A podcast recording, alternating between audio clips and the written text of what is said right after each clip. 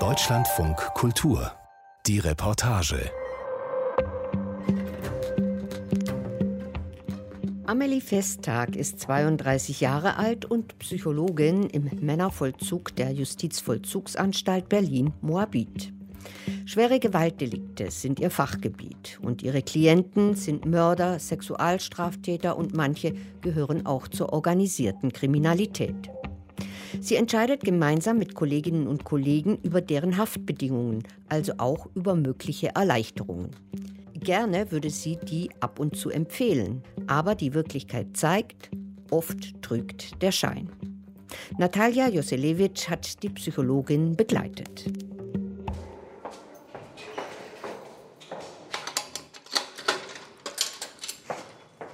Hallo, herzlich willkommen im Moabit.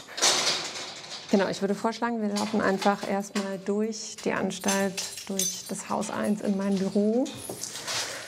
Und dann sehen wir weiter, was wir heute machen.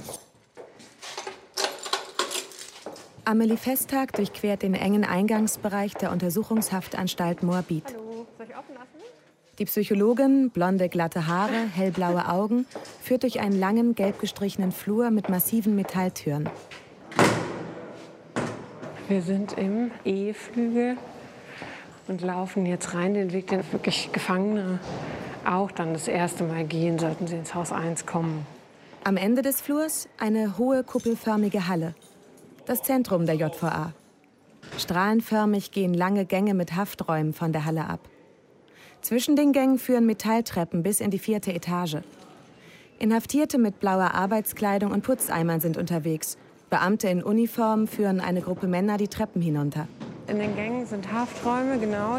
Dann gibt es noch das Gruppen- und Beratungszentrum. Das ist hier oben. Ein Stockwerk tiefer ist der Bereich für die Anwälte, wo die sprechen können. Ja, dann gehen wir mal in die EWA morgen. Wenn man keine Maske aufhat, ist der stärkste Eindruck hier meistens, dass es so nach Zahnarzt riecht. Denn hier direkt vor uns ist der sehr, sehr gut frequentierte Zahnarzt. Guten Morgen. Amelie Fester grüßt einen Inhaftierten, der auf den Zahnarzt der JVA wartet. Überhaupt grüßt sie viel, macht keine Unterschiede zwischen Mitarbeitern und Insassen. Ich grüße auf jeden Fall immer alle. Das für mich den Zweck hat, dass ich die Erste bin, die in Interaktion geht. Weil solange man stumm durch die Gegend läuft, wird häufiger gepfiffen oder irgendwie geschnalzt oder sowas. Denn Frauen bekommen die Inhaftierten hier im Männervollzug nur selten zu sehen. Erst seit Anfang der 90er ist es überhaupt üblich, dass auch Frauen im Vollzug arbeiten. Und bis heute sind sie immer noch in der Minderheit. Nur etwa 20 Prozent der Angestellten hier in Moabit sind weiblich. Viele von ihnen arbeiten als Sozialarbeiterinnen oder wie Amelie Festtag im psychologischen Dienst. Im Flur der Einweisungsabteilung, kurz EWA, holt Festtag ihr Funkgerät aus einem gesicherten Schrank und schaltet es ein. Das ist das Sicherheitsgerät, gleichzeitig aber auch ein Telefon. Hier kommen die Alarme an. Es gab einen Tag, an dem ich irgendwie vergessen habe, diese Funke mitzuholen. Dann hatte ich ein Gespräch mit jemandem, der auch so ein ganz ekelhaftes Delikt hatte und der sich so total aufgeregt hat. Und der stand dann also so aufgestützt auf diesem Tisch und schrie. Und da dachte ich, okay, normalerweise würde ich jetzt auslösen. Die Männer, mit denen die 32-Jährige zu tun hat, sind bereits verurteilte Straftäter. Sie haben die U-Haft hinter sich und kommen jetzt in den normalen Strafvollzug. Aber Strafvollzug ist nicht gleich Strafvollzug. Wie es genau weitergeht mit den einzelnen Insassen, darüber entscheidet Amelie Festtag und die sogenannte Einweisungsabteilung. Sie plant, welche Behandlungsmaßnahmen die Insassen benötigen, um nicht wieder straffällig zu werden. Und sie trifft schwierige Entscheidungen, kann ein Inhaftierter vorzeitig entlassen werden und wird er im offenen oder geschlossenen Vollzug untergebracht. Was das genau bedeutet, erklärt sie in ihrem Büro. Offener Vollzug ist eine Vollzugsform, in der es sehr viel mehr Freiheitsgrade gibt. Bis dahin, dass sie zu Hause eigentlich wohnen und schlafen können und draußen arbeiten können. Für den offenen Vollzug muss geprüft werden, ob es Fluchtgefahr gibt oder Missbrauchsgefahr und ob die persönliche Eignung besteht. Und das machen wir, indem wir versuchen herauszufinden, warum das Delikt passiert ist. Also warum hat dieser Mann zu diesem Zeitpunkt das gemacht, was er gemacht hat. und nicht was anderes. Um das herauszufinden, haben die Mitarbeiter der EWA wenig Zeit. Jeden Tag kommen um die zehn neue Insassen in die JVA und die verurteilten Männer müssen schnell verlegt werden. Festtag hat ein straffes Tagesprogramm, muss genau und konzentriert arbeiten und darf nichts übersehen. Seit vier Jahren ist sie in Moabit. Angefangen hat alles mit einem Praktikum während des Studiums. Diese Extremzustände haben mich sehr interessiert. Das sind solche Ausnahmesituationen in der Regel und das fand ich total faszinierend. Und natürlich ist das auch einfach spannend, sich mit Kriminologie zu befassen. Ihr Büro liegt im Erdgeschoss der JVA. Vom grauen Behördenschrank hangelt sich eine gut gepflegte Kletterpflanze herunter. In der Ecke neben dem Schreibtisch hängen Postkarten mit Kunstdrucken. Das vergitterte Fenster und die Tür sind geöffnet. So arbeitet sie am liebsten, sagt Festtag, lässt sich auf ihren Schreibtischstuhl fallen und fängt an, in einer dicken Akte zu blättern. Heute möchte ich beginnen einzuweisen, einen Inhaftierten, der wegen Betrugs hier ist. Der ist das erste Mal in Haft. Das ist ein relativ junger Mann, Jahrgang 93. Der hat eine lange Strafe bekommen, weil eine sehr, sehr hohe Summe da erbeutet wurde. Der Häftling Philipp Lewinsky hat rund 700.000 Euro gestohlen. Er heißt nicht wirklich so, will seinen echten Namen aber lieber für sich behalten. Es sind vor allem alte Leute gewesen, also teilweise richtig alt, die angerufen wurden und denen erzählt wurde, ihr Vermögen ist in Gefahr, entweder durch Einbruch bedroht oder durch korrupte Mitarbeiter bei der Bank bedroht. Und die dann alles, was sie hatten, aus dem Tresor genommen und in irgendwelche Beutel verpackt haben. Unser Inhaftierter ist dann teilweise auch in die Wohnung reingegangen und hat geholfen, das mit einzupacken. Eine Etage weiter oben sitzt Philipp Lewinsky in seinem Haftraum. Auffällige Tattoos auf Armen und Hals. Fuck Fake Friends steht da zum Beispiel oder Loyalität. Lewinsky ist nervös, wartet auf das Gespräch mit Amelie Festtag. In den nächsten Tagen entscheidet sich, wie er die nächsten sechs Jahre seiner Haftzeit verbringen wird. Er steckt sich eine Zigarette an, versucht in Worte zu fassen, was vor dem Gespräch mit der Psychologin in ihm vorgeht. Beschissen. Also es ist schon dolle. Ja, Tür ist zu, man hat viel Zeit, nachdenken wieder, man hat keine Ablenkung und dann geht einem das durch den Kopf. Dann holt einen die Vergangenheit da wieder ein und das ist halt so ein großes Gefühlschaos, was man da doch durchmacht. Ja. Durch das hohe vergitterte Fenster fällt ein wenig Licht in den acht Quadratmeter großen Raum. Aus dem kleinen Fernseher vor dem Bett kommt Musik. Lewinsky zögert kurz, drückt seine Zigarette aus. Favorit, klar, wäre natürlich der offene Vollzug um halt auch einfach wieder bei meiner Familie sein zu können, wieder ins normale Leben reinzukommen. Ich habe einen Arbeitsvertrag, also ich kann raus und sofort wieder in meinem gelernten Beruf anfangen zu arbeiten. So, was für mich halt das Schlimmste wäre, wäre natürlich Tegel, weil man hört halt viele schlimme Sachen aus Tegel. Aber ja. Ja, bitte? Oh, jetzt gibt's Mittagessen. Essen. Ja, alles gut. Was hast du denn da? Was gibt's denn heute? Reis mit Hähnchenbrust und Soße. Ja, nimm ich.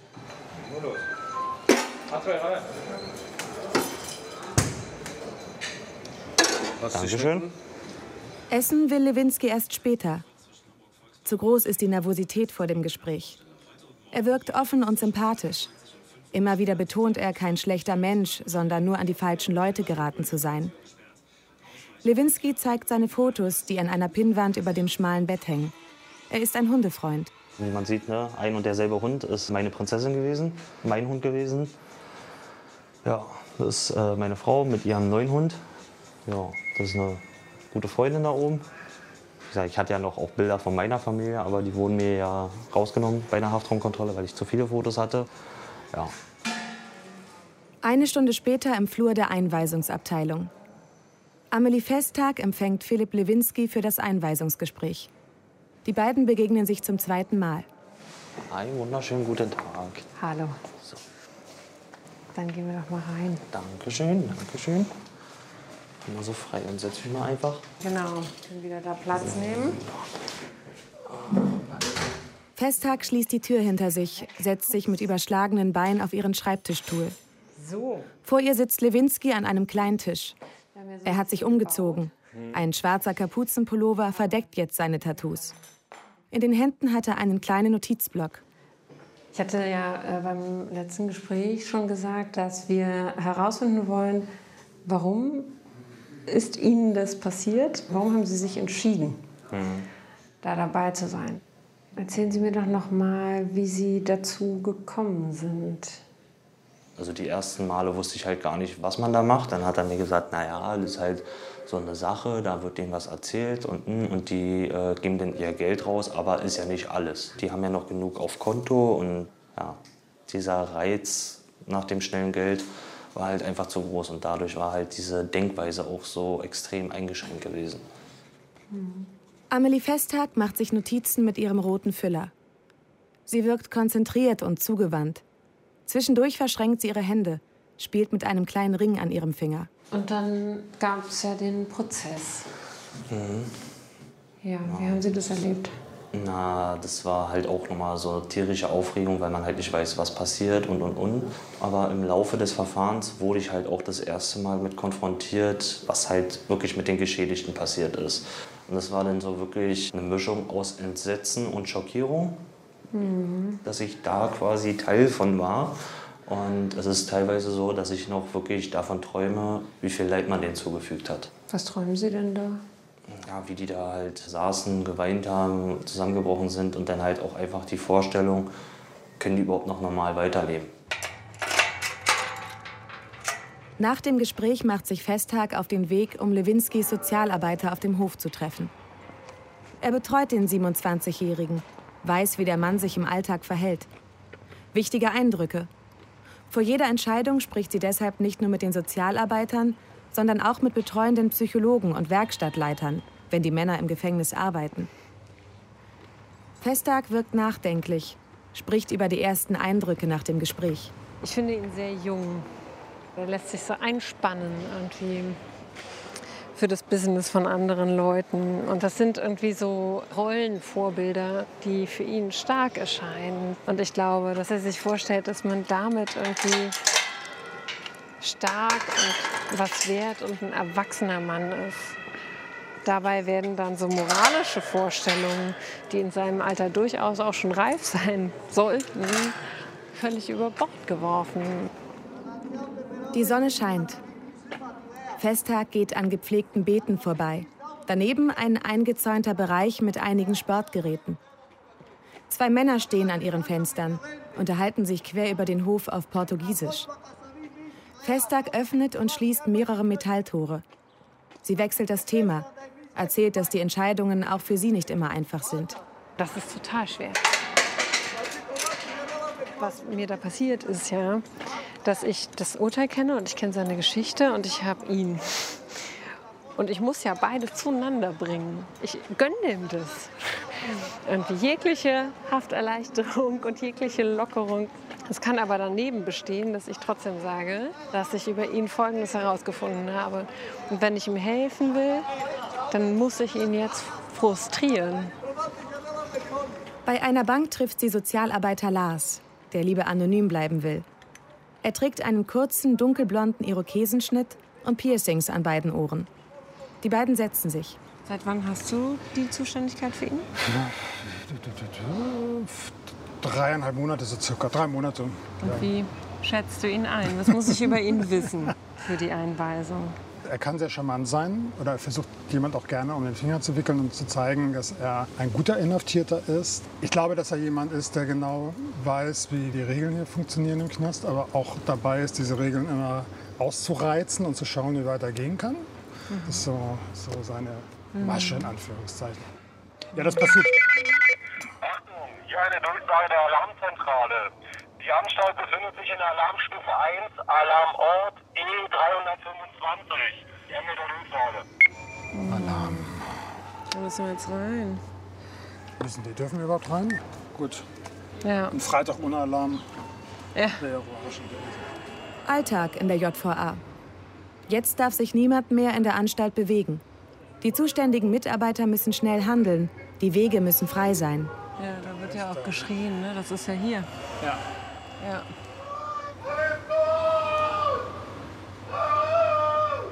Ja, er klingt wirklich, ne, als hätte er irgendwie Angst oder wäre wirklich sehr aufgeregt. Ne? Charlie wird auch in den Bunker gebracht. Ja, wenn er sich nicht so beruhigen lässt. Ja. Was heißt das, in den Bunker gebracht?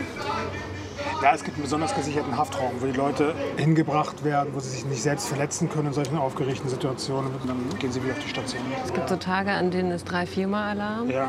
und dann ist irgendwie wieder eine Woche nichts. Also, ist ganz meistens geht es auch sehr schnell wieder vorbei. Weil wir ja auch wissen, wie wir damit umgehen. Und die Kollegen da auch gut drauf reagieren in der Regel. Ja. Dieses Mal geht alles nicht so schnell wie sonst. Fast anderthalb Stunden sitzen Festtag und Sozialarbeiter Lars auf der Bank im Hof. Was genau passiert ist, wissen sie nicht. Ab und zu kommen Männer in blauen JVA-Uniformen vorbei. Draußen fährt ein Krankenwagen vor. Später erfährt Festtag, ein Insasse hat versucht, sich das Leben zu nehmen.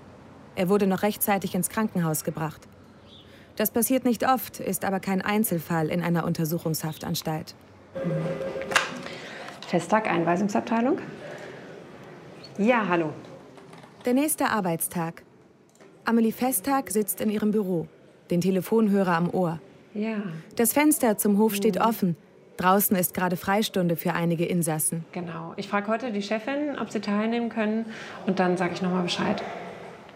Ja, okay, gut. Danke für den Anruf. Ja, danke. Tschüss. Die Entscheidung über Philipp Lewinsky wird in den nächsten Tagen in einer Konferenz getroffen. Heute hat sie einen anderen Fall auf dem Tisch. Diesmal aus dem Bereich der organisierten Kriminalität. Es geht um einen Auftragsmord. Das Gericht ist davon ausgegangen, dass er beteiligt war an der Verabredung, auf jemanden schießen zu lassen. Das Gericht ist deshalb davon ausgegangen, weil er der Besitzer dieses Lokals war, in dem das stattgefunden hat und die Indizien belegt haben, dass er das vorher wusste. Der Mann wurde wegen versuchten Totschlags zu mehr als neun Jahren mit Bewährung verurteilt. Auf einem Whiteboard gegenüber von ihrem Schreibtisch hat Festtag den Grundriss des Cafés aufgezeichnet. Will sich so besser orientieren. Das ist der große Schankraum sozusagen. Hier ist die Tür zur Straße. Der Geschädigte kam hier rein und ist begrüßt worden von dem Mann, den wir einweisen. Und dann sind zwei mit AK-47 bewaffnete Männer in dieses Café gekommen, hintereinander. Erst der eine hat versucht zu schießen, hat eine Ladehemmung gehabt. Daraufhin ist der zweite quasi als Backup gekommen, der so von der Mitte des Lokals aus, ne, von hier stehend, wirklich einmal so rumgeballert hat. Wie durch ein Wunder ist niemand verletzt worden. Yusuf Ademi, der Name ist ausgedacht, hat das Opfer sogar freundlich in Empfang genommen, ihm vorgespielt, in Sicherheit zu sein. Festtag hat sich schon viermal mit ihm getroffen. Jetzt steht die finale Entscheidung an. Richtig zufrieden ist sie mit den Gesprächen aber nicht. Er hat es gewusst, er ist in diesem Milieu drin. Und er spricht nicht drüber. Er hat vor Gericht nicht drüber gesprochen und er hat hier mit mir nicht drüber gesprochen. Also er hat sehr, sehr viel gesprochen und das ist wirklich nett, mit ihm zu sprechen. Das ist ja so das Schizophrene an diesem Job. Aber er hat nichts gesagt, was helfen könnte, dass ich das besser verstehe. Festtag ist ruhig und gelassen, als sie das erzählt. Gibt es Straftaten, die sie aus der Ruhe bringen? Sie zögert kurz, denkt nach. Wer mich wirklich wütend macht, ist mir mehrfach so gegangen bei Fällen von Menschenhandel, wo so Vater und Sohn gemeinsam Mädchen angeworben haben und wir aus dem Heimatdorf und dann nach Deutschland verschleppt haben und sie hier auf den Strich geschickt haben. Auch ähm, eingeritten, wie das da im Jargon genannt wird. Und bei so ja, frauenfeindlichen Einstellungen bin ich einfach persönlich dann betroffen. So, das das finde ich sehr schwer, damit umzugehen, weil ich da wütend werde. In solchen Fällen tauscht sie sich immer mit Kollegen aus, erzählt Festtag. Das ist wichtig, damit keine persönlichen Gefühle die Einweisung beeinflussen. Auch die Entscheidung offener oder geschlossener Vollzug wird in einer Konferenz getroffen, gemeinsam mit anderen der Abteilung. Das entlastet, nimmt ihr den Druck bei den Entscheidungen. Besonders bei so komplizierten Fällen wie dem von Yusuf Ademi.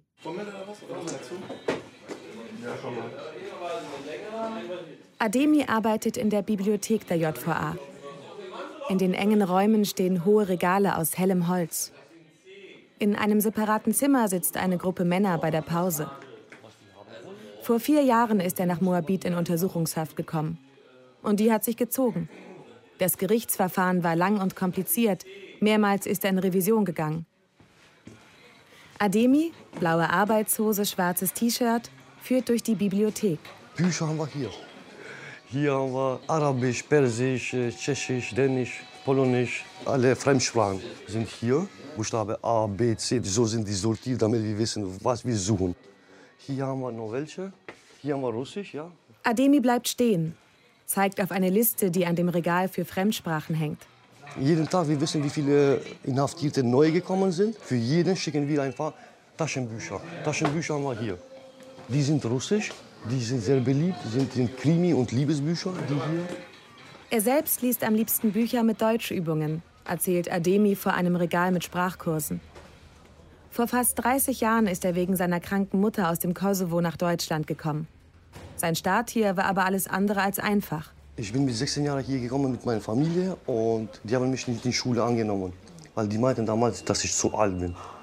Grundschule haben die mich nicht angenommen, Gymnasium auch, weil ich konnte kein Deutsch. Und das, was ich kann, ich habe alles selber gelernt.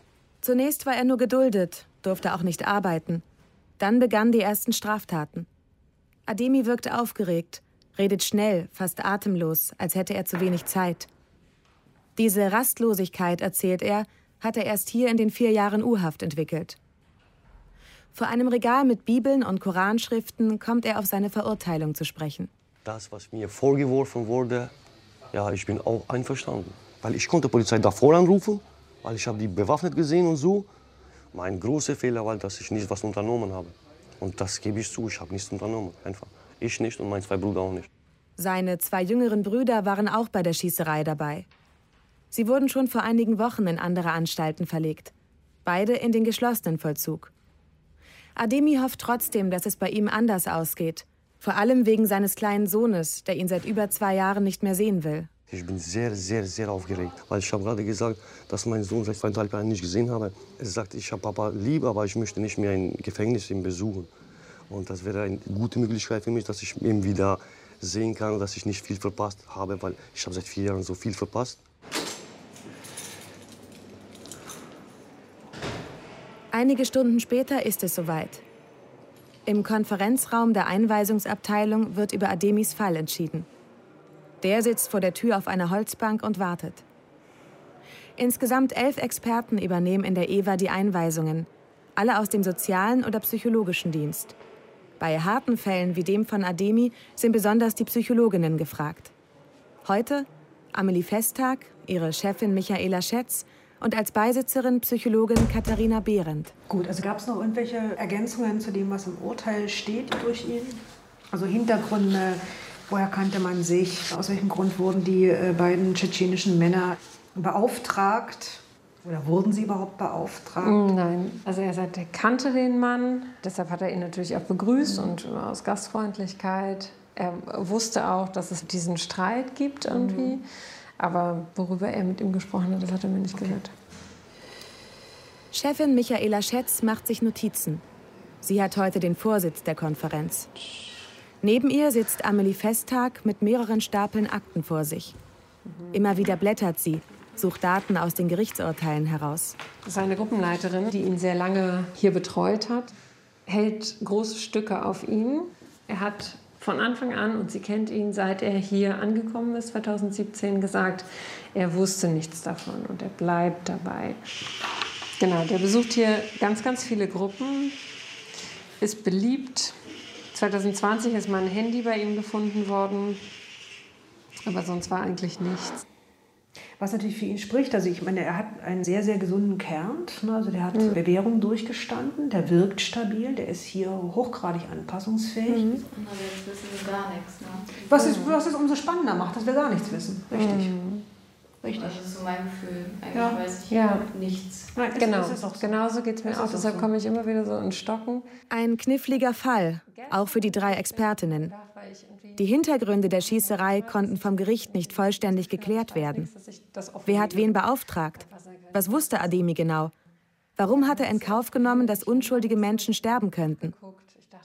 Nicht nur vor Gericht, auch mit Amelie Festtag wollte er nicht darüber sprechen. Meine Idee ist, dass es da um irgendeine Form von Schutzgelderpressung geht. Die Argumentation, die er und seine Bruder ja auch bringen, ich wäre ja schon blöd, wenn ich mein Lokal dafür hergeben würde, die greift ja ich denke mir nur, möglicherweise ist das nicht freiwillig geschehen.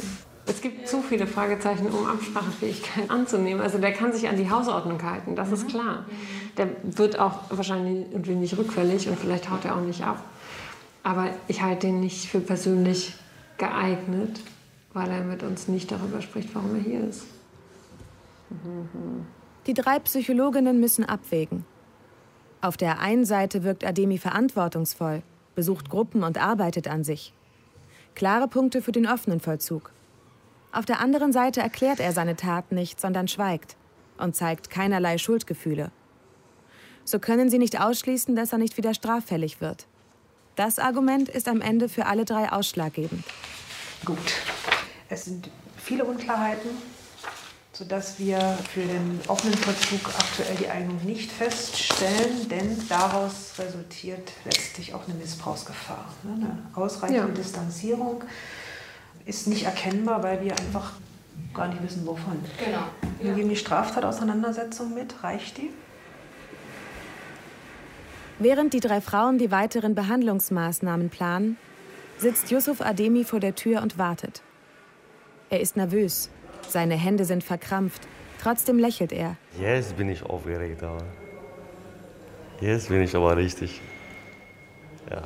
Das ist eine gute Option mit dieser Einweisung von Eva hier. Ja, aber wir müssen denen beweisen, dass wir keine Straftaten mehr machen und sowas und dass wir wirklich das wollen. Ob es gereicht hat von mir, das weiß ich noch nicht. Jetzt kriegen wir raus. Ja, Sie können jetzt reinkommen. Ademi setzt sich. Ihm gegenüber die drei Psychologinnen. Als sie ihm ihre Entscheidung mitteilen, muss das Mikrofon ausbleiben. Erst wirkt er gefasst, fragt nach den Gründen. Michaela Schätz redet ihm ins Gewissen. Sie spricht über die Menschen, die im Café hätten umkommen können fragt nach seinen Schuldgefühlen. Ademis Fassung kommt ins Wanken. Er wirkt kleinlaut und nachdenklich. Dann verlässt er den Raum. Noch in derselben Woche wird er in die JVA Plötzensee verlegt. Auch bei Amelie Festtag wirkt die Konferenz noch nach.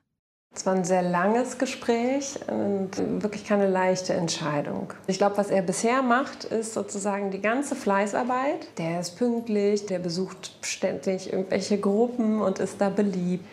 Aber im Innersten emotional angegriffen sein von Schuld, das ist bei ihm überhaupt noch nicht passiert. Und das brauchen wir. Von der Basis aus kann eine Veränderung ausgehen. Vorher hatte nur Veränderungsdruck. Der kann genauso weitermachen. Auch Philipp Lewinsky muss in den geschlossenen Vollzug. Für ihn geht es in die JVA Tegel. Kurz vor der Entscheidung wurden in seiner Zelle Drogen von anderen Insassen gefunden. Für Amelie Festtag ein klares Zeichen. Genau wie bei seiner Straftat konnte er wieder nicht Nein sagen, hat sich wieder von Männern, die er bewundert, ausnutzen lassen. Mit Hilfe einer Therapie soll er daran arbeiten. Dann könnte er schon zwei Jahre eher entlassen werden. Hat sie trotzdem etwas mit ihren Gesprächen bewirkt? Ich fände es schön, wenn ich erst mal transportieren könnte. Jemand hat sich für mich interessiert und jemand hat mich verstanden und hat trotzdem noch an mich geglaubt. Besonders wichtig ist mir das, wenn ich wie heute irgendwie eine Entscheidung treffe, die dem Inhaftierten erstmal natürlich nicht gefällt, dass sich Wertschätzung überträgt und Interesse. Das kann, glaube ich, schon heilsam sein. Am Ende sollen die Entscheidungen den Männern helfen, sie nicht bestrafen. Und jeder Inhaftierte hat die Chance, mit den Behandlungsmaßnahmen der EWA an sich zu arbeiten, seine Prognose zu verbessern. Alle sechs Monate wird das geprüft. Dann könnte der ersehnte Wechsel in den offenen Vollzug doch noch kommen. Es geht raus aus der JVA. An den Wänden große Wandmalereien. Inhaftierte haben hier Eindrücke aus ihrem Leben gemalt. Ein Kind auf einer Schaukel im Sturm. Ein Männchen, das einen Abhang herunterstürzt. Über dem Ausgang steht in selbstgemalten Buchstaben The measure of our greatness is how we stand up after we fall. Größe misst sich daran, wie wir aufstehen, nachdem wir gefallen sind. Natalia Joselewitsch war im Männervollzug und hat eine Gefängnispsychologin begleitet. Vielleicht haben Sie ja den Film Nomadland gesehen. In der nächsten Folge unseres Podcasts geht es um dieses Thema, nämlich um das Leben im Wohnwagen, aber nicht in den USA, sondern hier in Deutschland. Ich bin Ellen Hering und ich freue mich, dass Sie dabei waren. Machen Sie es gut, bis zum nächsten Mal. Mehr von der Reportage hören Sie auch in unserer App, der DLF Audiothek. Jetzt kostenfrei herunterladen für Android und iOS.